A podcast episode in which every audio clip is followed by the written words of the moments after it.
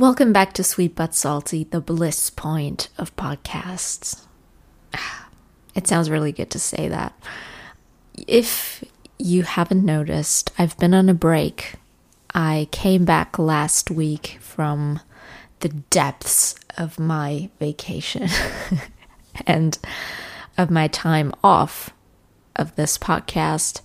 And I have to say, it was good to take a break. It was good to recharge, but it's good to be back as well. It's really nice to share your thoughts online.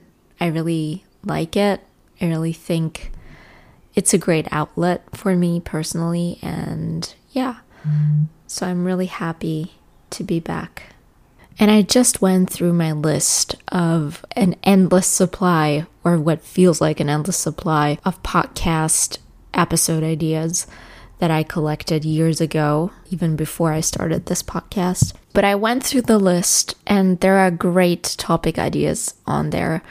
But I'm going to be really honest, somehow nothing spoke to me today because I'm not in the mood. And I've noticed that I have become really that type of person to say, I'm in the mood for something or I'm not in the mood for something. Not when it comes to work, because usually I just do the things I have to do. But when it comes to my free time and my me time, so to say, there are certain things that, yeah, just make it really easy for me to tune into my intuition and to feel whether I want to do something or not. And I really like that. I really enjoy that because I used to be so different.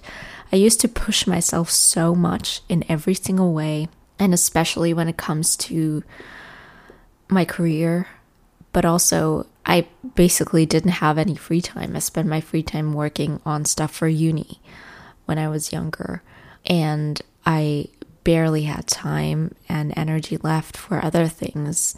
So I pushed myself really hard in those regards, and I became very, in German, we would say, Kopfmensch which, if you translate it, is a head human, which sounds so dumb, but it's kind of someone who relies a lot on their head and on their conscious way of thinking and who thinks too much. So, like a chronic overthinker.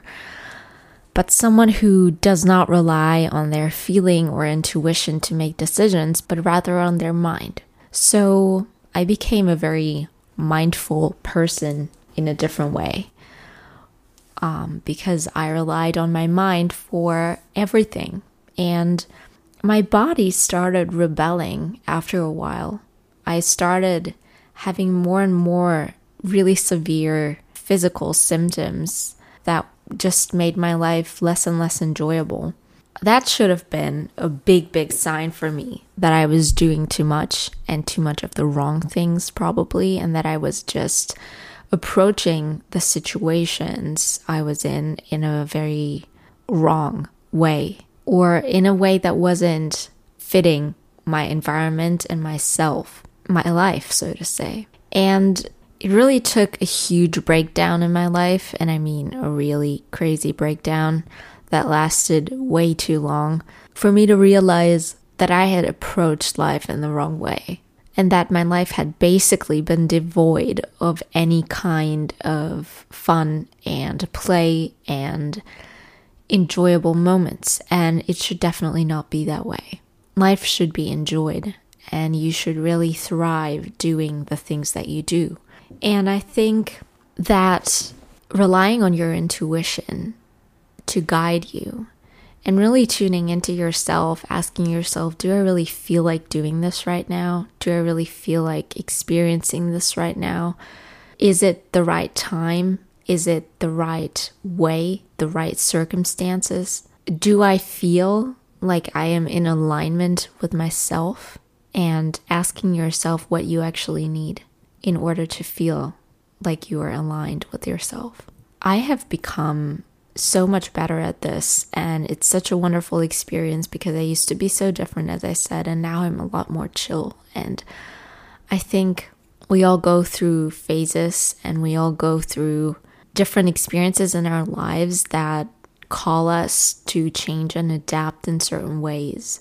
But ultimately, life should be a process of coming closer to who we really are, developing as a person, as a personality, and really feeling in tune with life and with ourselves.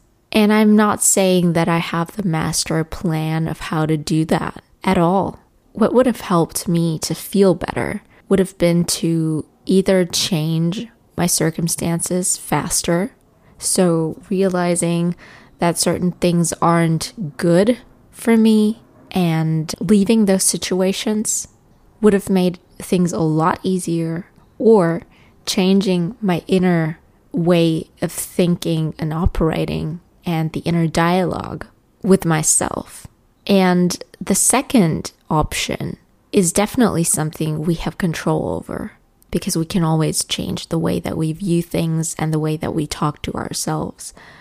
The things we think, the things we feel that are linked to what we think, we can control our thoughts and we can definitely choose which ones we believe and which ones we don't. And I think it's said that we think 60,000 different thoughts a day, which is insane.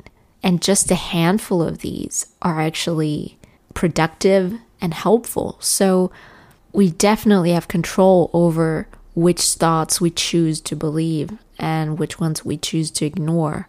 And that's something we should make use of. And I know so well how hard it is to do that when you're in a state of depression or similar states that make it difficult to think. It's just very hard. But there is always a way out, and there is always light on the horizon. And you should never give up hope that better days are coming.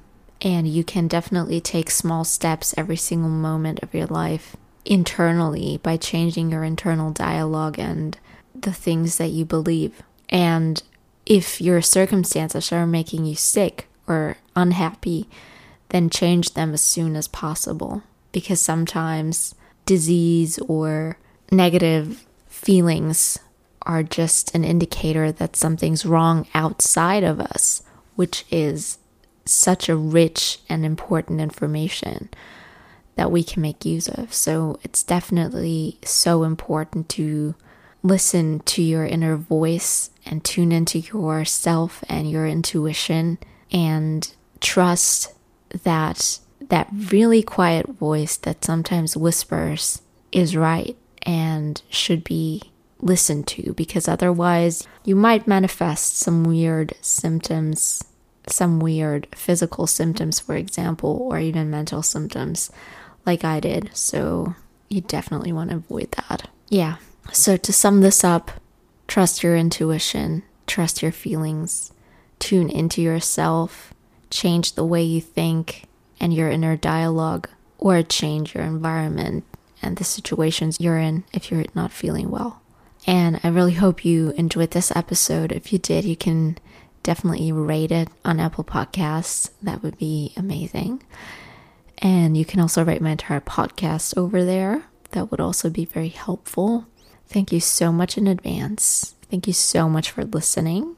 And I will catch you next week, as always. Bye.